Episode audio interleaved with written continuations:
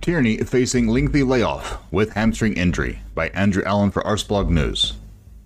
Kieran Tierney is facing a lengthy spell on the sidelines after suffering a hamstring injury during Real Sociedad's 3 0 win over Athletic Bilbao. The 26 year old pulled up midway through the first half and left the Reale Arena on crutches.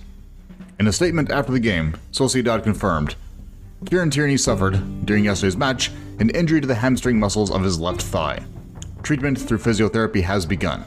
The return to his activities will be progressive, depending on the characteristics of the injury and the evolution of the symptoms. While his loan club haven't confirmed the extent of the damage, Team Talk reports the player could be out for as long as three months. That would potentially mean not playing until 2024. Spanish publication AS says it'll be a minimum of a month out.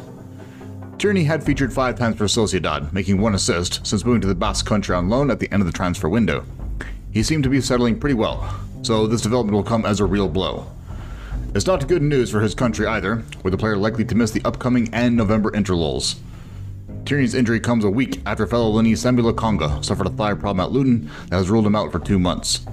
While Arsenal's mini injury crisis is starting to ease, it's not gone unnoticed that other players who spent the summer at London Colney are also dropping like flies. This recording was made possible by Arsenal Audible. All credit for the content goes to the original author. Thank you for listening.